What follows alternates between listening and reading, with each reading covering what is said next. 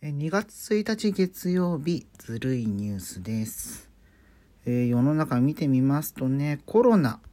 東京都の感染者数393人今日の速報値として出ていますが、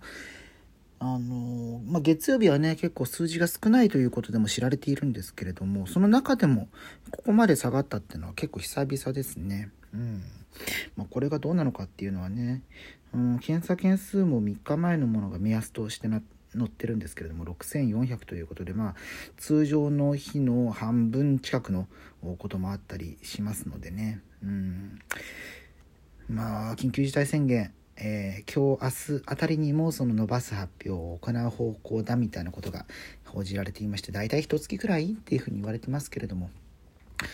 もしね今から今の期限が7日ですからそこから一月伸びると3月の頭になりますからね。うん。なんかねもう3月になると世の中はあの年度末になるのでねその辺りの人のせ行動とかが制限されるとどうなのかななんて思いもあったりしますが、えー、一方でですね、えー、まあ、政治の世界では、えーまあ、どこまでその外出自粛というのをね守る必要があるのかというのはおそらく見解は人によって分かれるとは思うんですけれども、え、立て続けにまあそういうスキャンダルが浮かんできて、え、注目されていますね。え、まずは公明党の遠山衆院議員がですね今日衆院議長大島衆院議長宛にですね議員辞職の願いを提出しました。この遠山さんという方はま公明党なんですけれどもなかなかねその自民党の議員がスキャンダルなんてことは結構ありますが公明党の議員が、えー、クラブに行っていたとえいうことで、えー、注目されているわけなんですけれども、まあ、この方、え、今のところはあの比例代表での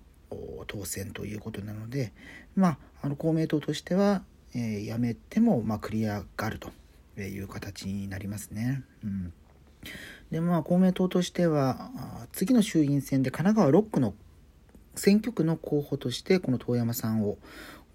擁立する方針だったんですけれども、まあ、それも見送るような形になりそうです。はいね、議員辞職する人が出る一方でですね、えー、まあ、同じく、うん、外で、えー、会食をしていたことで注目されているのが、えー、松本潤国家元国家公安委員長ですね。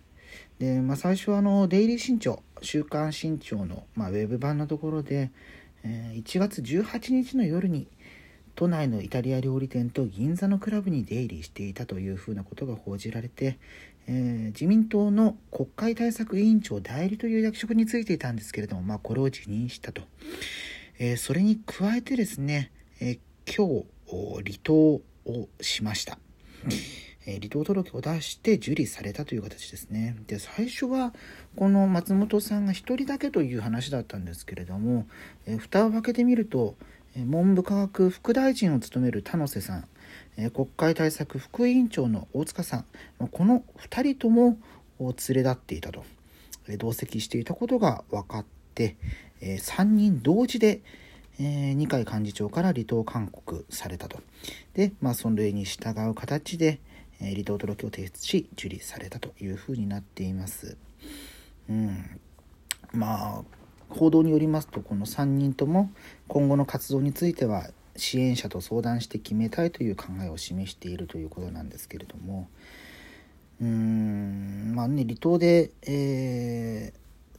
どれだけ意味があるのかっていうね。いや議員辞職しろという話とはまた別のことなんですけれどもあの辞職すればそれでいいのかっていうのももちろんありますし離党すればそれでもいいのかと、えー、けじめとしてっていうところはもちろんありつつ、えー、自民党としてもですねこんなに同時に3人、えー、うん、こうそういうスキャンダルにえー、見舞われてしまうというところになってくるとちょっと党の規律がどうなんだろうなんていうことに、え、なりかねない。まあ今ねあの現職の閣僚というか大臣というわけではないので、え、任命責任というところでは問われないのかもしれないですけれども、まあ、党としての規律の問題っていうところが問われてくるんじゃないかななんていう気もしますね。もうおそらく野党各党はこれから先ここをね突破口にして、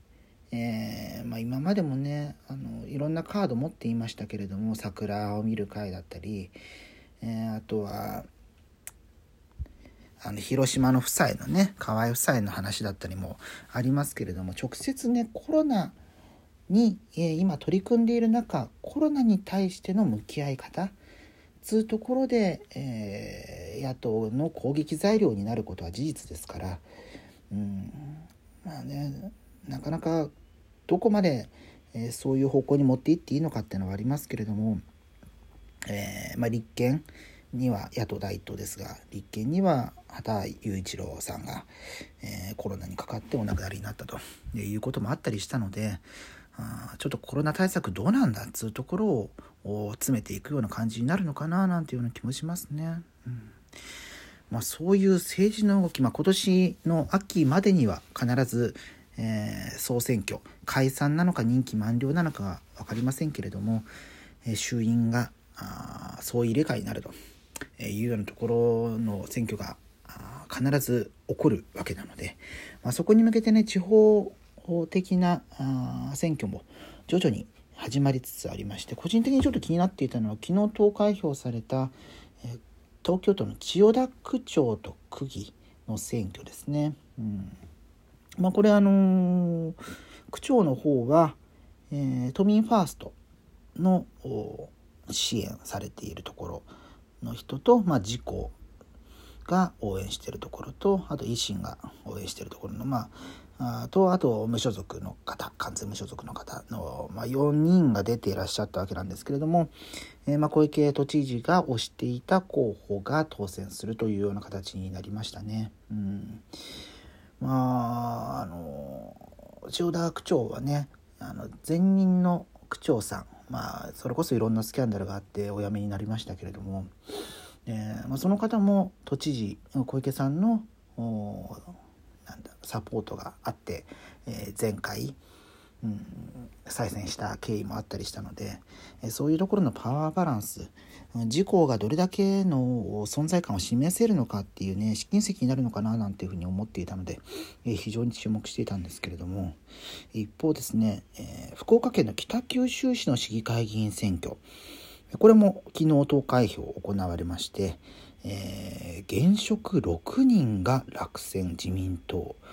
えー、立憲と維新は選挙前より議席を増やしたと、うん。まあ、自民一人負けというような状態ですよね。で、えー、まあ、これに対して加藤官房長官は、まあ、個々の地方議会の選挙については政府としてはコメントを差し控えているというふうな形を示しているわけなんですけれども、うんまあ、自民党に対するそのコロナの風当たりというものは支持率にも大きく影響しているものなので、え、そこが何かしらの、うんえー、変化につながった可能性っていうのは、まあ、考えることが一般的でしょうね。うんまあ、これから先そのコロナその党内の規律を、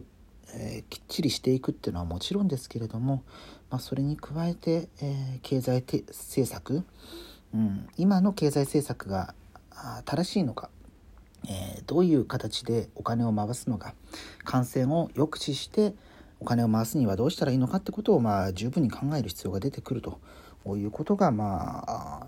国民から求められているというような見方はできますよね。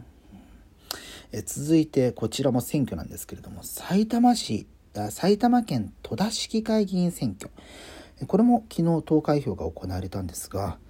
えー、スーパークレイジー君さんが初当選これあのお名前だけ言っても、えー、まあ、あの本名は、え西本誠さんなんですけれども去年のですね東京都知事選挙に出馬して、えー、まあ、かなり注目された候補のお一人でした。で、えー、まあ、今34歳で歌手なんですけれども、えー、最終的にですね912票戸田市議会議員選挙で獲得して、えー、定数26、まあ、26人の議員の枠がある中の25番目、えー、ブービーですか、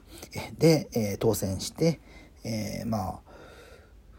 この度、えー、議員さんになられたということですね。うんまあ、このち、えーと、大きい知事選挙、まあ、特に注目されるのは東京都知事選挙が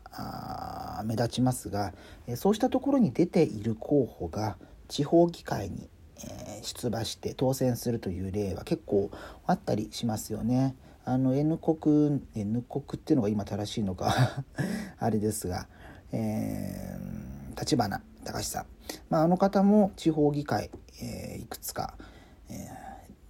ー、務めてきた経験もあったりしたりね、うん、なのでまあその知事選挙政見放送もありますから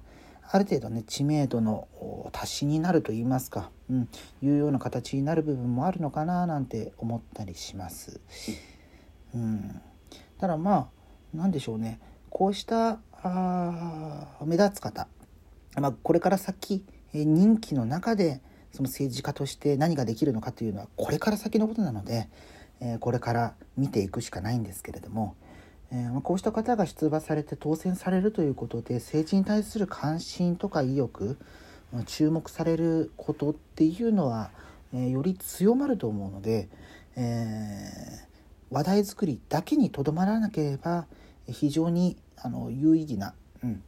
え、出来事なんじゃないかなというふうに思ったりしますね。うんまあ、地方議会、まあ、戸田とかはちょっと違いますけれども場所によってはねなり手がいないとかほぼ無投票で進んでいるような自治体も結構あったりするのでそうしたところで活性化するためにそれなりに名の知れた人物が出馬するなんていうこともこれからあってもいいのかななんていうふうに思ったりしますね。うんまあちょっとこれから先期待しております。ということで2月1日のずるいニュースでした。それではまた次回。